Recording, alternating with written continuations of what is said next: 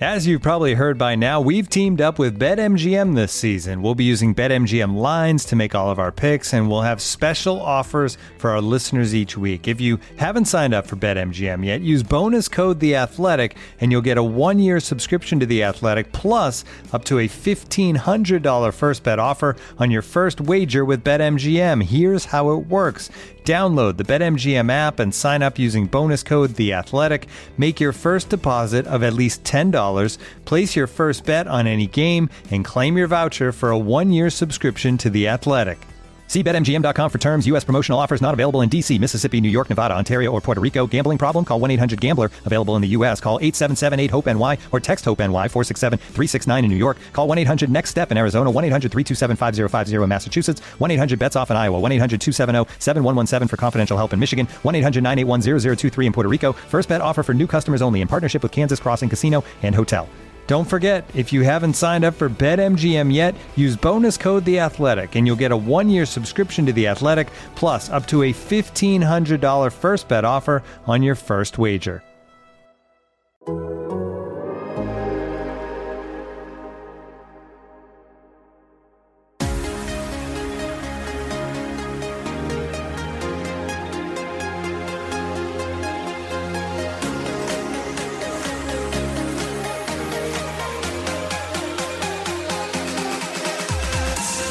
Hello and welcome to the Athletic Soccer Show. My name is Mike Zimmerman, and we are heading into the January transfer window. And along with that comes tons of rumors. Today, we're going to center around Manchester United and their passive recruitment strategy. I'm joined by the Athletics' Laurie Whitwell to dive into the details. Uh, Laurie, you wrote a great piece on United's transfer strategy.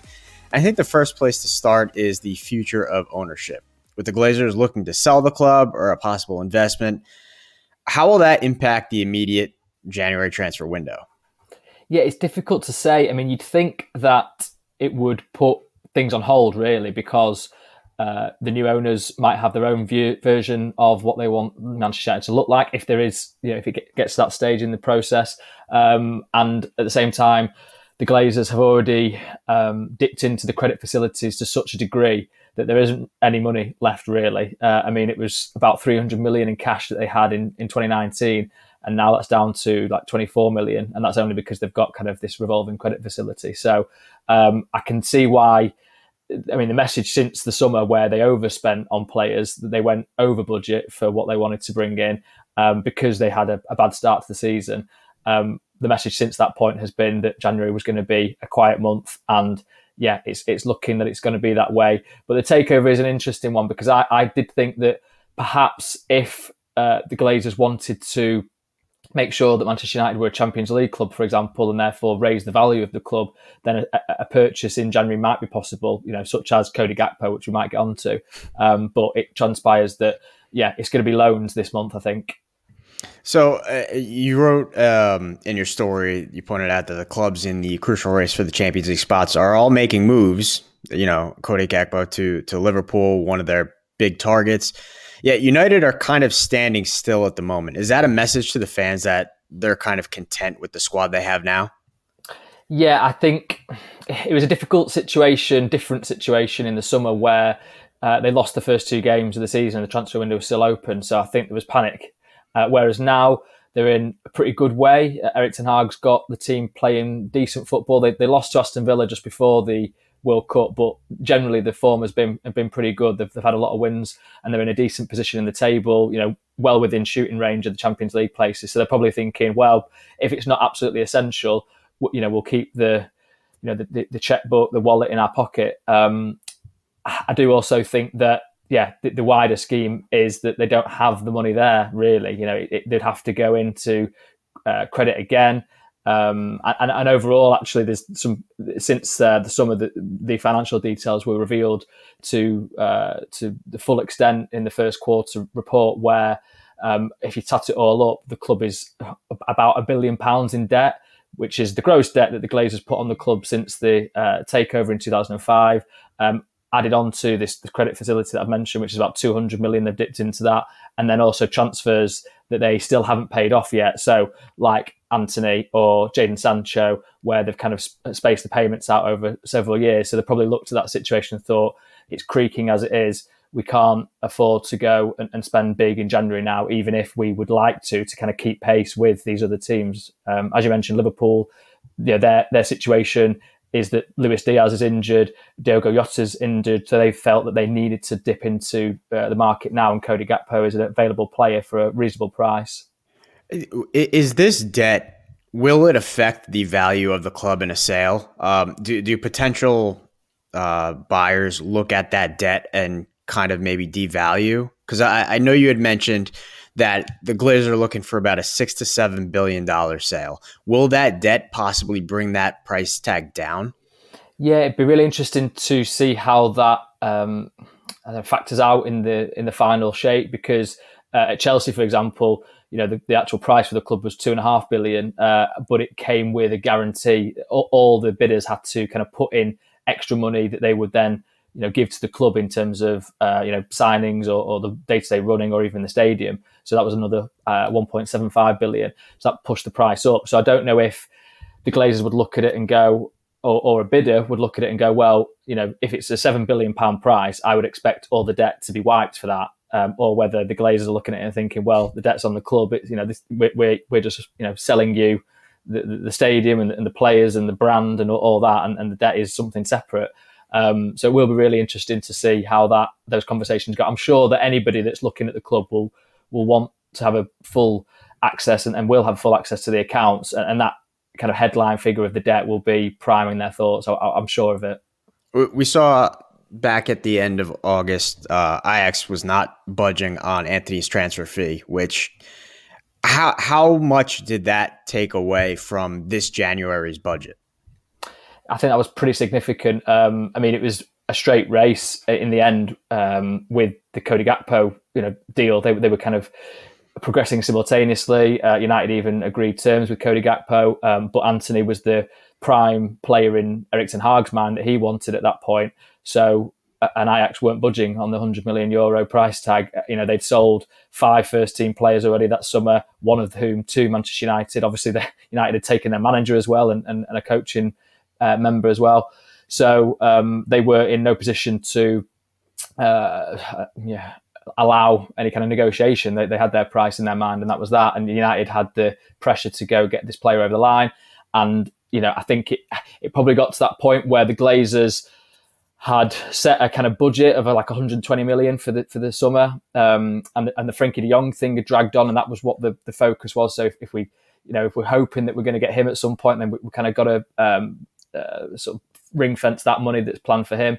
Um, and then I think it got to the point where the Glazers probably realised, okay, we actually might end up putting the club up for sale. So let's allow some flexibility in, in the credit facility now, uh, so that at least we get a bit of a boost behind Erik ten Hag because it was looking fragile for his reign. You know, straight away two defeats out the gate. Um, and, and at least then you know they were able to turn around and, and get a bit of positivity about the club and, and that then makes the club a more attractive proposition I mean, it's always going to be an attractive proposition. It's a huge club with a global fan base, you know, massive revenues. But I still think that the, the sporting success needs to have a you know a positive feel around it for for bidders to reach that kind of maximum price that the Glazers are after. Looking for an assist with your credit card, but can't get a hold of anyone? Luckily, with 24 7 US based live customer service from Discover, everyone has the option to talk to a real person anytime, day or night. Yep, you heard that right you can talk to a real human in customer service at any time. Sounds like a real game changer if you ask us. Make the right call and get the service you deserve with Discover. Limitations apply. See terms at discover.com/slash credit card. This episode is supported by season three of FX's Welcome to Wrexham. Celebrity owners Rob McElhenney and Ryan Reynolds' small town Welsh football club has finally been promoted into League Two after 15 seasons in the National League. Dedicated staff and supporters celebrate the city's return to glory while bracing for the newfound challenges that come with being in a higher division. Will Wrexham AFC stand up to the challenges and rise again into League One? FX is welcome to Wrexham. Catch all new episodes Thursdays on FX. Stream on Hulu. You, you mentioned that Ten Hag was was pretty influential behind the the pursuit of Antony In terms of the recruitment strategy, how much of a factor is Ten Hag? Is he kind of spearheading this entire uh, project, or is it kind of a, a collaborative effort? Yeah, they they do have a, a, a collaborative team uh, behind the scenes. Um, football director John Murtough leads that. Head of recruitment Steve Brown, who came from Everton, uh, who knew Murtough at Everton, um, uh, was appointed uh, several years ago now. Uh, and they did a kind of restructuring of the scouting department, added a load of scouts across the globe, um, and then they've had even personnel have changed in, in, the chief scouts. So a couple of chief scouts left at the start of this year, and they've been sort of replaced. And so they, they have this kind of team that, that are there, sort of looking at targets. Um, but Erik Ten Hag is very much a pivotal figure in that, and I think that's been been clear from the signings that have been made. Um, Lisandro Martinez, he was a, a, crucial voice on that. Antony, crucial voice on that. Tyrell Malacia again. Um, Casemiro was one that kind of you know, came to them via agents. He wanted to leave Real Madrid. He felt like he was ready for a new challenge. He completed everything he could do there, and that was something that then the scouts looked at how he might fit into the team, and they were happy with with what he would bring, even at the age that he is, and the cost of the value of the fee and wages. Um, they they brought him in, but Ten Hag is very much a, you know, he, he's he's the guiding. Uh, you know, sort of voice in these discussions. You know, which I think is a good thing in that you want a manager to have authority, and he's the guy that's going to be picking the team at the end of the day. Um, but I would like to see more from United in smart recruitment, striking quickly on targets when they're younger or when they're perhaps not as high a profile. Uh, because all, all the signings that they went for this summer, they're all well known. It's not like they've kind of gone totally off piste. Uh, Malacia maybe, but that's obviously an Erik Ten Hag one where he's kind of said, stuck his neck out and said, I, I want this guy in. So um, yeah, it's a it's a process that's very much guided by the manager, but there is a support team there. But I, th- I still think there's uh, wrinkles to iron out. Now that we've kind of laid the foundation and uh, of, of the state of the club, where they're at, we've seen a huge hole at the number nine position. What are kind of some of the biggest areas of improvement, and how likely will they be addressed in January? Yeah, that, that centre forward role is the big one. Um, Erik Ten Hag spoken again uh, after the Forest game, speak, speaking and, and saying that he that's the prime area that he wants to strengthen. They'll do everything in their power to get a striker in in this window. But uh, when you've got you know a budget of basically loan, um, you know it, there's no budget there really for for a striker. Then the uh, the options become very limited. Um, I mean, that's that's also why they didn't go for Cody Gakpo in the end. He's more of a left winger. I know he has played up front for Netherlands, but he's not, you know, exactly what you want in that role. Um, and then, the, yeah, the, the, pool shrinks. I mean, I don't know. United have been here before. They signed Odion Ighalo uh, in January, which was a kind of supposed to be a, a last gasp, the final emergency uh, signing that they made, and, and here we are again. Um, I mean, they, they had a look at these kind of players in the summer as a contingency if Cristiano Ronaldo left then. Um, uh, Alvaro Morata was one of them, Atletico Madrid. Uh, Pierre-Emerick Aubameyang was another who then went to Chelsea. Um, the Morata deal, I think the scouts actually quite liked him, even though he's been in England before and not really done it. Um, but the price of the deal was just way beyond what they were willing to go to for, for a player that, you know, they, they kind of want this player to be, you know, a low cost, uh, you know, someone that can be effective. I mean, that's why they looked at Marko Arnautovic, um, which you know drew huge backlash from fans, not least for the kind of profile of player that he was, given he was you know playing in China. Um, and, and, kind of you know had been a Stoke City player, uh, but also the the extra stuff around him in terms of his, his the trouble that he'd been in with the authorities um, for stuff that he'd said on the pitch.